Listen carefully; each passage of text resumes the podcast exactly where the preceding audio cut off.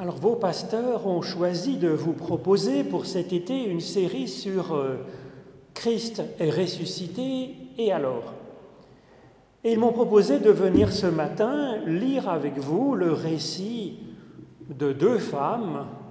En fait, ce sont deux Marie, Marie-Madeleine et une autre Marie, qui, au bon matin de Pâques, vont au tombeau de Jésus et donc ce qu'il advient par la suite.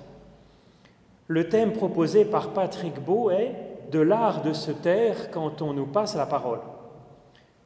Donc on verra ce qu'on peut faire avec euh, ce, thème dans, dans, la suite, après la lecture du texte. Mais puisque le texte est dans euh, l'Évangile selon Matthieu au chapitre 28, les versets 8 à 20, je vais quand même résumer les épisodes précédents.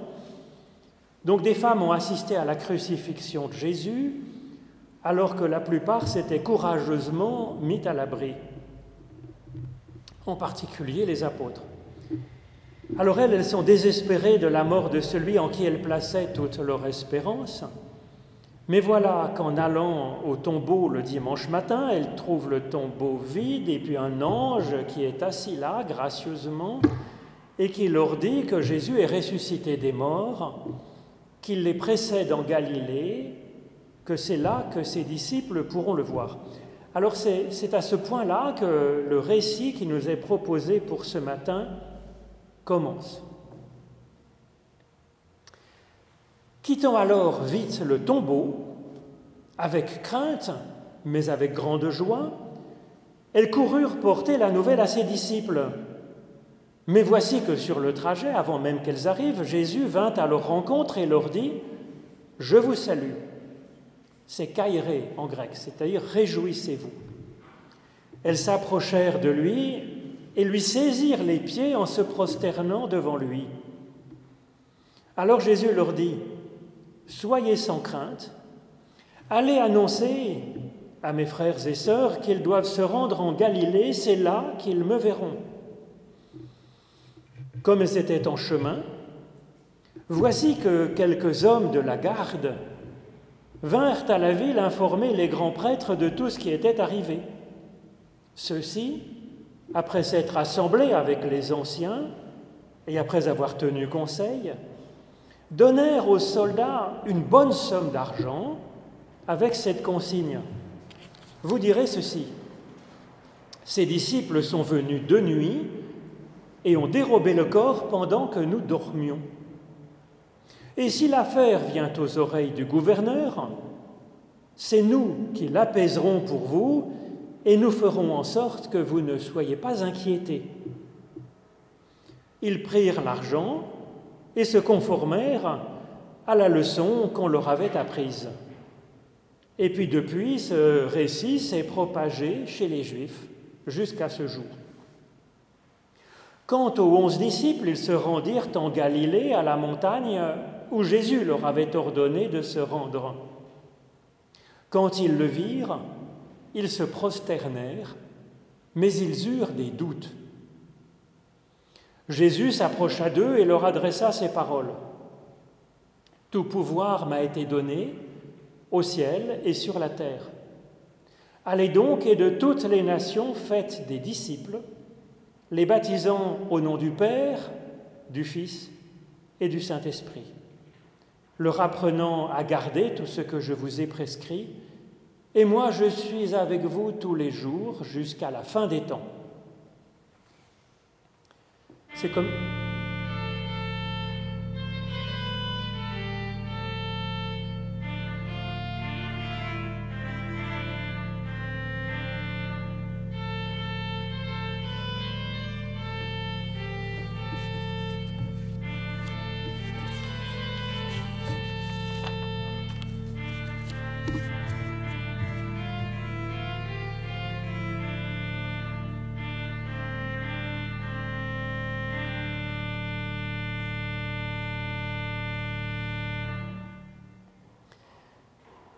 Les autorités de l'époque tentent donc de supprimer l'œuvre de ce Jésus si libre, si dérangeant, si dérangeant car il libère les mentalités, il libère les individus, hommes comme femmes, juifs et non juifs, pour penser librement et pour prier Dieu directement en toute confiance.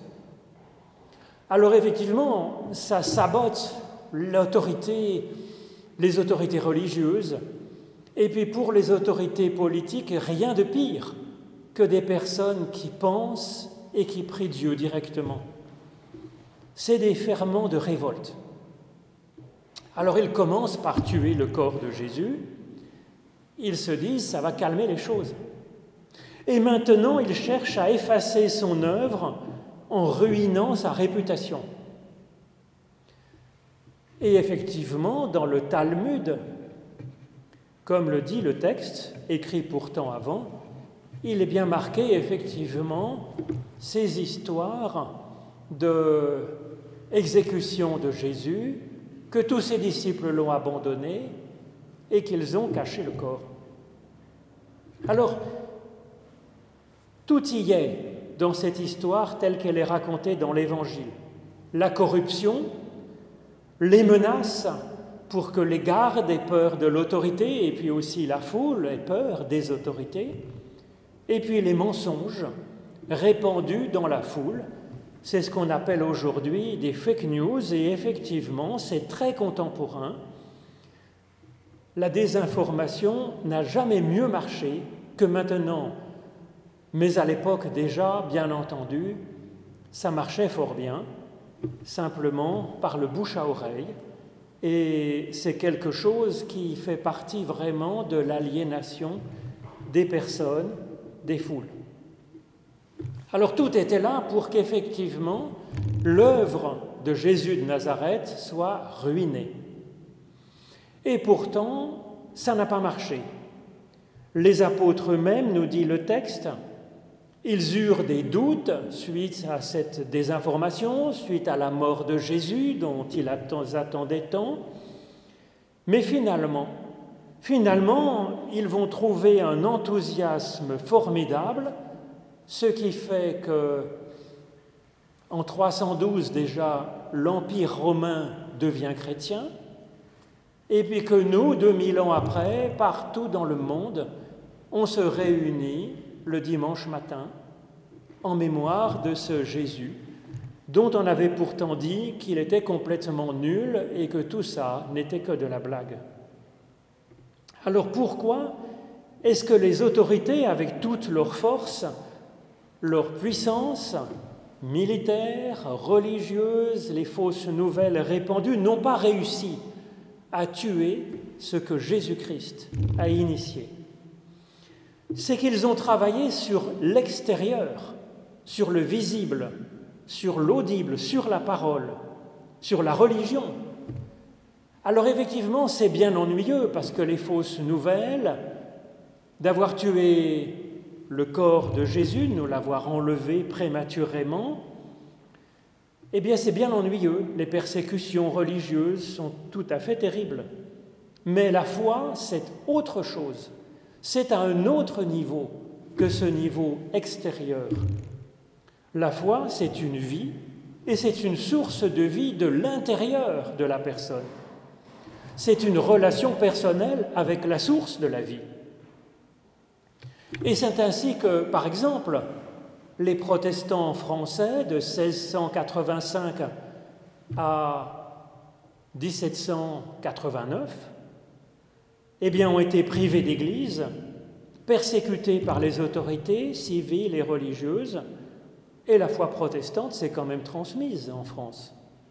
C'est comme ça que au Japon, en Chine, en Corée du Nord, ou aujourd'hui encore dans les pays gouvernés par des islamistes, ben, la foi chrétienne résiste même sans église, sans prêtre, sans pasteur, sans communion, sans sainte scène, sans, sans église visible, pendant des générations. Parce que la foi est quelque chose qui est à l'intérieur. La religion, ce n'est qu'un exercice pratique, une salle de musculation pour la foi. Mais la religion, elle peut se pratiquer d'abord personnellement, dans son intimité, dans sa chambre porte fermée, là où on peut tranquillement méditer les paroles de la Bible, et puis prier Dieu qui nous voit dans le secret. Donc, même la religion peut être pratiquée d'une manière tout à fait secrète, intime, et même la foi est encore autre chose, c'est plus profond que cela. Nous allons le voir. Après le groupe des autorités qui essayent d'agir donc sur l'extérieur, voyons maintenant le groupe des deux femmes. Marie-Madeleine, une des plus proches disciples de Jésus, elle va, elle va être, selon certains des, des, quatre évangiles, faite apôtre des apôtres. Mais ici encore, elle a la première place.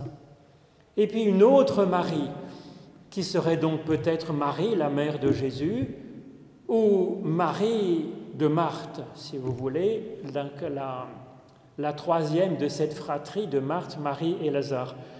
En tout cas, qu'est-ce qui les met en route ce matin-là, malgré les dangers, malgré la peur, malgré les persécutions, malgré le désespoir que leur Jésus a été tué?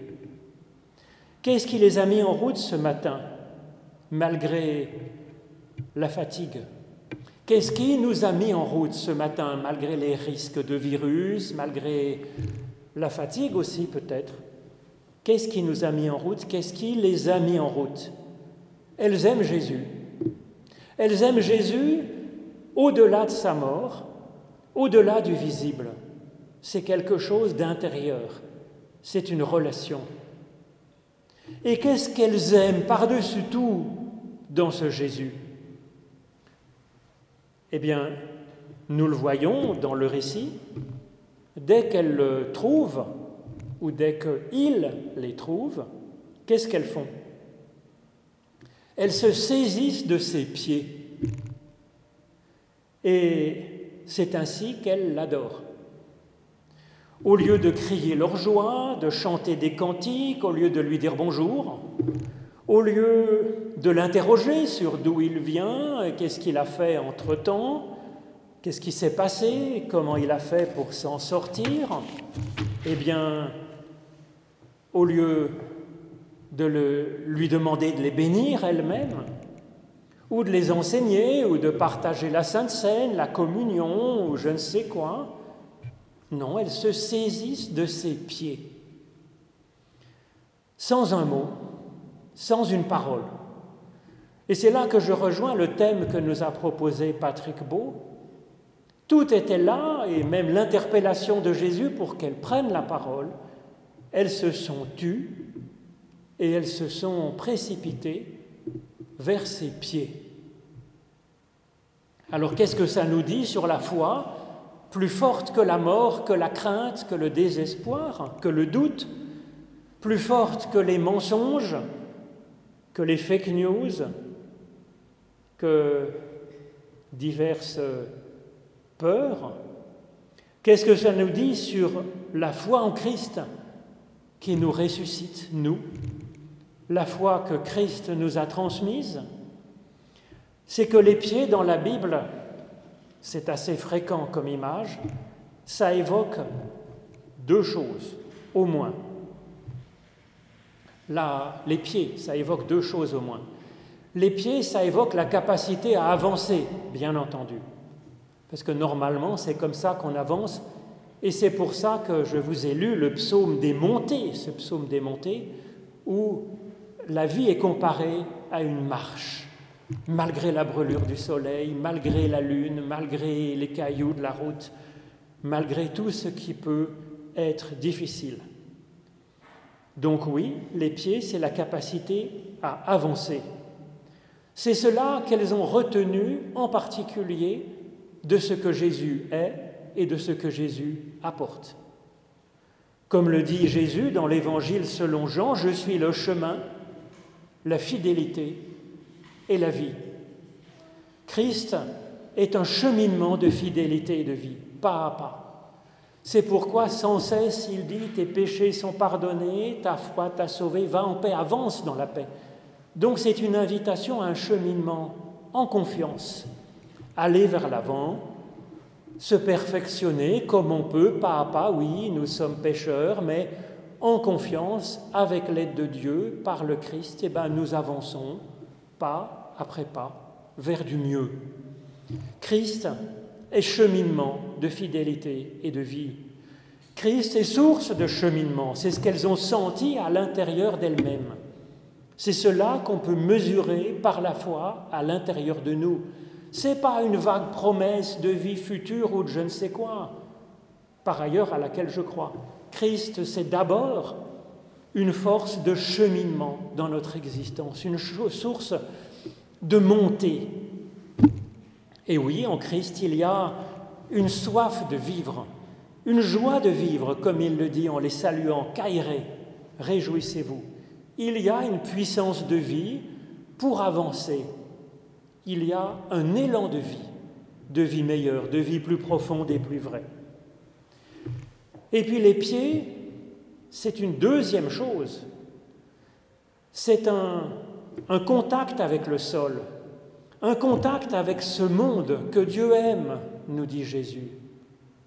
C'est pas simplement une vie éthérée, si vous voulez, dans les Alléluia, dans le spirituel pur, euh, dans la paix intérieure. Non, c'est un contact avec ce monde, une certaine façon d'être au monde, fidèle, vraie, aimante, apportant de la vie, apportant de la paix, apportant de l'espérance. Et c'est ce que nous dit finalement l'évangile selon Jean encore dans le début, quand il dit que Christ est la parole de Dieu faite chair. C'est pas simplement une parole de Dieu dans les airs, dans le spirituel ou même dans la pure théologie abstraite. C'est une parole de Dieu qui s'incarne dans la poussière dont est fait le corps de l'humain. Il est un signe visible un signe, un geste, une présence, une présence au monde de la tendresse de Dieu, de la fidélité de Dieu à toute personne humaine, quelle qu'il soit, même pleine de doutes, nous dit ce texte. La fidélité de Dieu que Christ incarne. C'est donc cette façon d'être du Christ que retrouvent les deux Maries et qu'elles étreignent et qu'elles adorent. Parce que cette façon d'être du Christ est une dynamique de vie qu'elle retrouve à l'intérieur d'elle-même comme étant encore source de vie. Avant, avec l'ange, elle devait dire aux autres quelque chose, elles avaient un message à apporter, que tout n'est pas fini. Elles avaient reçu ça comme une intuition, parce que l'ange dans la Bible c'est pas une sorte de bête à plumes qui pourrait rentrer par ces tout petits vasistas qui sont euh, là dans ce mur de vitrail. C'est l'ange, c'est quelque chose à l'intérieur de nous qui porte un message venant de Dieu. C'est la foi, c'est l'expérience mystique, c'est l'intuition dans la prière. Elles avaient donc reçu ce message que tout n'était pas fini et qu'elles devaient le dire aux autres. Mais après, après, elle trouve la vie même du Christ, cette façon d'être vivant et d'être source de vie. Elles ne sont plus chargées seulement d'un message, d'appeler les autres à se mettre en chemin, ce qui serait déjà bien. Elles sont elles-mêmes vivantes. Et les autres vont pouvoir le constater qu'elles sont elles-mêmes ressuscitées, vivantes, source de vie, avec encore un enthousiasme neuf, qu'elles sont rayonnantes, qu'elles incarnent encore cette tendresse que le Christ a manifestée, tendresse de Dieu, qu'elles incarnent encore une source de joie pour les autres, une source de force malgré la peur, malgré le désespoir, malgré le doute. Et donc oui, elles vont mettre en route les autres, elles vont mettre en route les onze apôtres, qui pourtant se prenaient pour les champions du monde des disciples de Jésus et qui pourtant avaient un train de retard. Elles se mettent en route pour mettre en route les onze apôtres. Elles sont finalement, pour ces onze apôtres, des anges, des messagères, non pas d'un message qui leur est dicté, d'une leçon apprise, comme pour les gardes, non. Elles ont une vie à l'intérieur d'eux-mêmes, une vie communicative qui va être source de vie. Elles sont devenues, dans un sens, christiques. Alors les onze, ils se mettent en route, mais ils doutent, nous dit littéralement le texte grec de cet évangile. Ils nous disent qu'ils doutent tous, les onze. Et pourtant, ils vont découvrir que Christ est avec eux tous les jours jusqu'à la fin du monde. Oui, il est l'Emmanuel, c'est-à-dire Dieu avec nous, comme c'était annoncé au début de cet évangile selon Matthieu que nous avons entendu. Il y a là, dans ce Dieu avec nous, ce Dieu en nous même, ce Dieu présent là où deux ou trois sont réunis au nom du Christ. Il y a là Dieu avec nous, une relation directe, cœur à cœur avec Dieu, au-delà de la religion, au-delà des paroles, au-delà des mots, au-delà de la présence physique de Jésus dont nous ne pouvons plus bénéficier. C'est la vie de l'Esprit à l'intérieur de chacune et chacun d'entre nous. C'est l'union des personnes dans le corps du Christ, avec chacun sa place comme membre unique et différent des autres, avec cette richesse de cette variété des personnes, des orientations, des choix de vie. Et c'est cette conscience infinie dans ce Dieu qui nous aime, ce Dieu qui est pour nous et qui n'est jamais contre nous.